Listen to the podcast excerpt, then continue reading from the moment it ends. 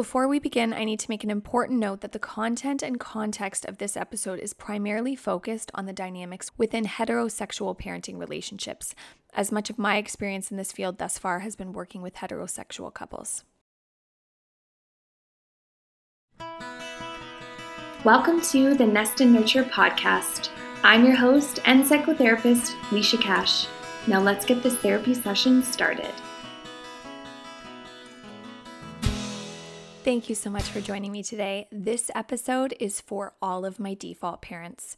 The parent that is the go to for the day to day, the emotional stuff, the little stuff, and the big. Whatever it is, there's an underlying understanding that you are the default for that specific circumstance. So, if you saw the title and decided to listen to this, maybe you've felt this way for a long time. Maybe you've just recently begun to notice Maybe you're just about to enter into parenthood and are curious about what this is all about. Maybe you're shaking your head, listening, and saying, No way, my partner and I are equals. Or maybe you aren't even quite sure what this means. Well, buckle up because if you're in a relationship where the default parent doesn't exist, then maybe you're a unicorn in a solid co parenting relationship that has equal balance between both partners. And we are all for that life. That's the dream, people. But if you've heard of this and have experienced being the default parent, you're not alone. Let's dive in. Now, this is a pretty big topic, so I decided to break it down into two parts. This week, we're going to focus on what default parenting is and how we get into this space. And next week, we're going to talk about some tools and some things to think about to move through and find some more balance. I feel it's safe to assume since the beginning of time that there has been an imbalance between partners, and especially when it comes to child rearing. However, I would argue that with shifts in societal expectations surrounding motherhood and women's roles within society, the perception of the imbalance has shifted. I'll repeat that the perception of the imbalance has shifted. Back when women were often participating in the traditional role of motherhood, it was likely assumed by societal standards that this was the norm. It was often the fundamental structure of the family that one parent would be more involved with the children than the other, and overwhelmingly that parent was the mother. During that time, it was almost explicitly expected, almost like a silent child rearing agreement or not so silent. Because I mean, have you seen the ads from the 50s? If you haven't, Google it. Nowadays, given movement and strides in regards to women in the workforce and what motherhood should look like, we have seen a slight shift in these explicit expectations of the role of women in motherhood.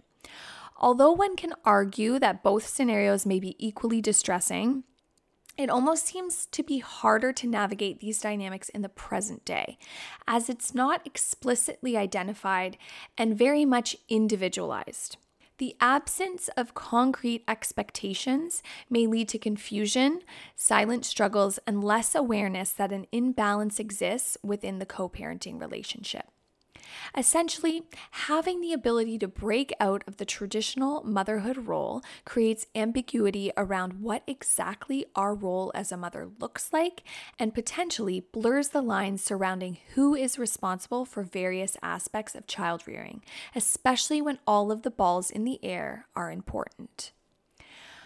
While trying to navigate all of that, we also have to acknowledge that traditional societal expectations are still very much ingrained in this generation of mothers. Perhaps we were raised by these ideals and have innate tendencies to abide by the traditional aspects of these roles. So we have this weird balance between wanting to break out of the traditional expectations while also assuming responsibility for child rearing out of cultural expectations ingrained in our psyche. So you might still be wondering what is a default parent? And I'm sure there are many varying definitions and perspectives on what this looks like. I would dare to say that each person defines what a default parent may look like based on their own context and circumstances. For some, it might look like being the parent responsible for all things related to child rearing, even down to the smallest detail. The one that's there when children require emotional support, the one who manages pickup or drop offs, the one who plans play dates, the one who organizes the logistics, the one who packs the bags, the one who keeps all the calendars up to date, the assumed one to take the day off work if there is a need, the one to take care of sick children, the one to plan birthday parties, pack lunches, pick out clothing for school, a combination of big things and a bunch of little things. Does that sound like you? I must also note that we saw this become amplified in the pandemic. I'm sure you're nodding, right? Who felt a little bit more stressed out about being parents during the pandemic? If someone had a presumably more important job, and I'm doing air quotes with important, than the other, the parent that was assumed to have the more flexible job would be the default to have the children home with them or manage the homeschooling scenarios. This was similar in regards to children coming home sick or a parent putting their career on the sidelines until things changed. This was either heightened or reduced when the co parent was working from home.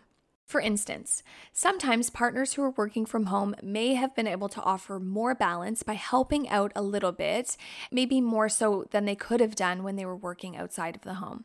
On the other hand, for some parents, the partner may not have been able to offer any support, and it almost felt like they were even more inaccessible than before because they were extremely close in proximity but emotionally and physically absent.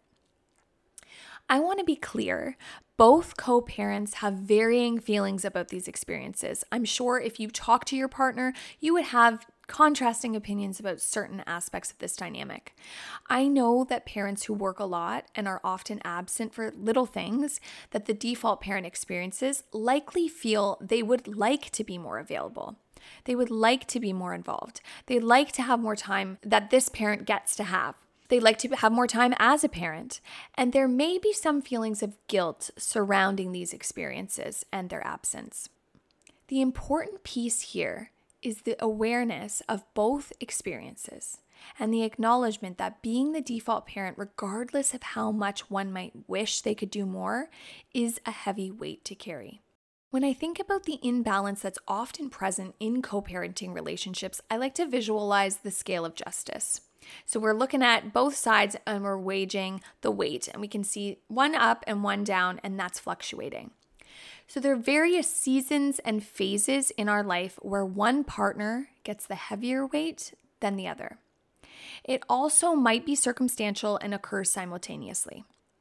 For example, when on parental leave, we would expect the child rearing scale to be drastically heavier for the parent who is home with the children than the other who is at work.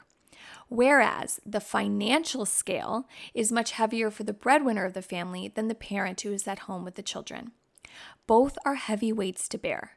Both require acknowledgement and appreciation, but we often struggle when one of these areas is identified as more important than the other. In a healthy partnership, we do our best to share the load. Rather than place more emotional weight on what we are carrying, we acknowledge the space our partners are also in and aim to relieve some of their load to balance it out more.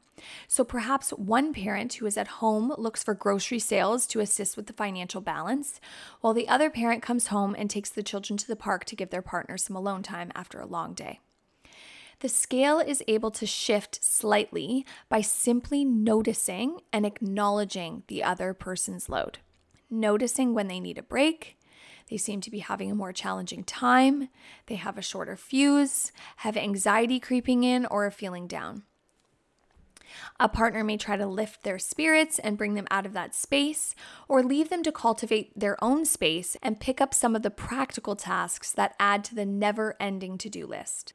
We call this the silent mental load. Within a healthy co parenting partnership, we can find moments where we see and acknowledge that our partner is pulling their weight and more.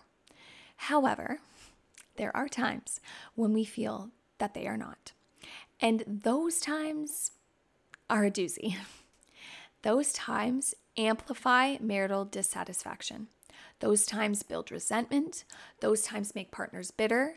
Those times are not good times. But generally speaking, parents of children under the age of six, and and over the age of six, too, of course, are in a challenging season of life. These instances, when co parents experience imbalance, create amplified feelings of disconnect, lack of appreciation, resentment, and hardship. Why? Well, when I meet with clients, I always like to delve into all aspects of their life. I want to basically know as many details as I can to help them start to navigate the ways in which we can create change so they can start feeling better. A lot of the time, my clients with partners will say how great they are in certain aspects of their relationships, and if they have children, certain aspects of their parenting. A lot of the time, my clients with partners will say how great they are in certain aspects of their relationships. They will have an easy time identifying the things that they do well, how they help out, how they're their primary support person, and that they're very helpful in many ways, that they do things to help support the household, and they're great parent. At times, I feel they want me to know this so that when they do share some of the things that make them upset or that they're carrying with them, that I know how great their partner is too. They're protecting their loved one from judgment. And in my role, I try to be very clear that I don't judge. I can only imagine how much their partner does for the family, and I think it's great that they acknowledge this and they are aware of these things. It creates balance with that simple awareness. Then I shift it to what is impacting you right now?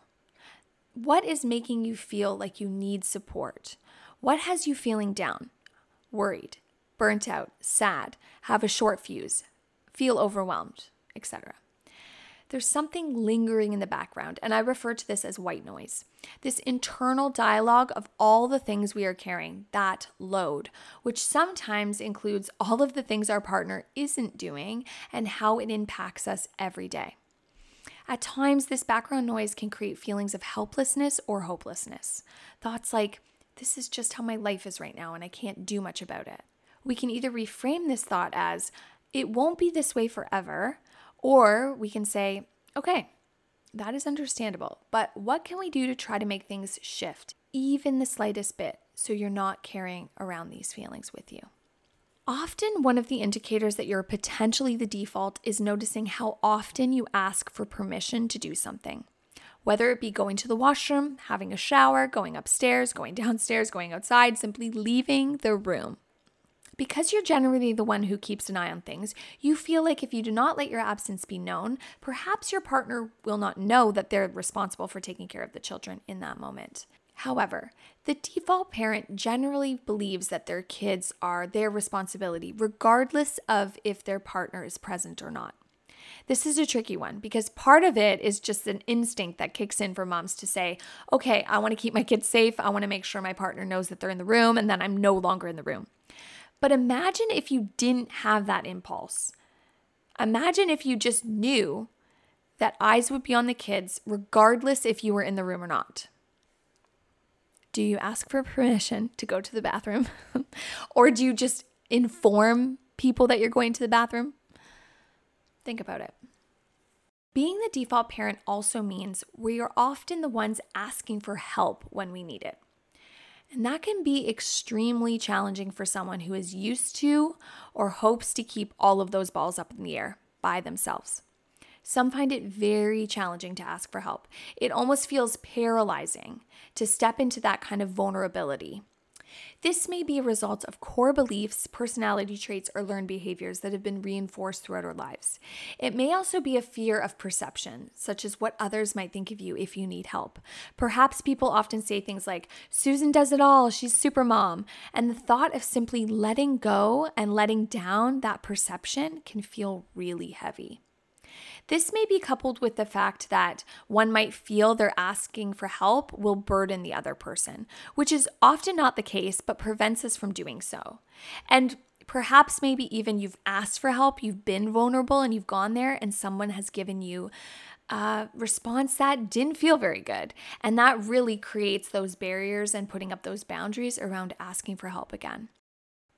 There are a multitude of reasons why some might struggle to ask for help, but being the default parent makes us responsible for those conversations, for us to reach out to the additional support we may need. And this can make us feel uncomfortable and add to the emotional load we are already carrying. Another barrier that many women take responsibility for, and partners also reinforce in their mindset, is that women do it better. They are more fit for this role. The child rearing goes more smoothly with a mother's touch. They are great at the emotional regulation piece. They ensure everyone is set up for success, that all of the logistics are sorted, and the most effective and efficient systems are in place. Moms really can do it all. And I mean, I know, we know. Like I always say to my clients, you can literally do it all. I know you can, but at what cost? And it also comes down to an instinctual conversation. Sometimes people insert that mothers are just more nurturing, and it's part of their genetic composition and mindset to rear better than males. And I just don't think this is true. I really don't. I think that men have an equal opportunity to be this parent just as much as women but it's ingrained in our systemic value system and reinforced for decades. And sometimes there's not enough space for our partners to integrate themselves, or they don't make the effort to integrate themselves, which then perpetuates the issues. Our partners do not get or prevent themselves from getting the opportunity to develop the skill or confidence to be the default parent in certain aspects of our children's lives that is societal, ingrained in circumstance, and reinforced by various dynamics that are present within the family system. But when we hit our limit as the default parent, it's important to scale back and determine why isn't this working for everyone? Why do I feel resentful? Why do I feel like I'm the only one that can do this right now? Why do I feel isolated in this experience? What are the barriers to accessing this support? And I'm not talking about blaming yourself, but I really want you to peel back the layers and say, have I allowed the space? Have I accepted the space for my partner to come in and do the work? To offer support, to develop the skill and confidence, to be the default parent from time to time. And then ask Has my partner made an effort, shown interest, tried to become engaged, tried to infiltrate that system and become the default parent? So these are two really big questions. And you may not have the answers right away, but it's an important thing to think about. We're coming to the end of the first part of this podcast episode. So I wanted you to have a good understanding of what the default parent is, how we end up in these dynamics, and to take away this thought of, Am I perpetuating these societal expectations? Is my partner perpetuating these societal expectations? Is my support network perpetuating these expectations?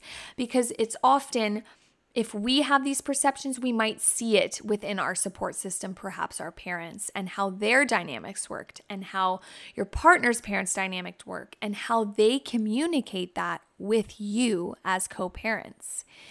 So, really starting to look at that support piece, really looking at your societal expectations of motherhood, parenting, co parenting, your partner, and teasing out if there's any instances where you have noticed that you have a mindset of, I wish he would help more, but if he did, I probably wouldn't be satisfied with that.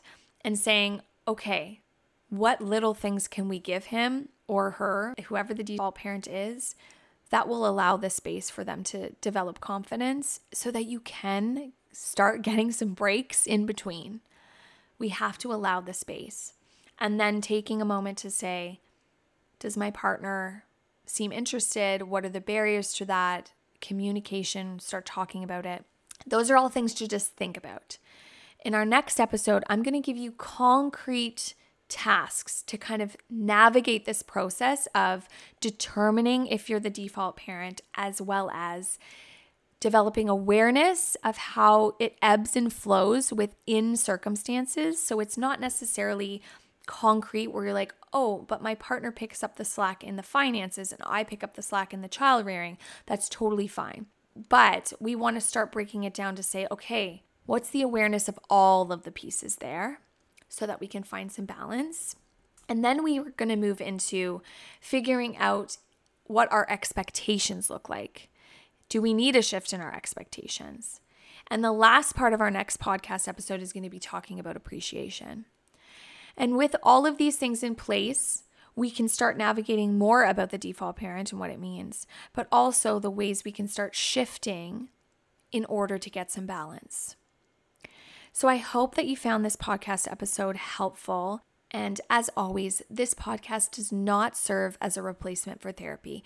If you feel you need some additional individual support or would benefit from couples counseling, please reach out to a therapist for professional therapeutic support. I want to thank you so much for listening to this episode. Please tune in next week to hear part two, where we talk more about default parenting. And in case someone hasn't already told you today, you are amazing. Take care. Bye bye.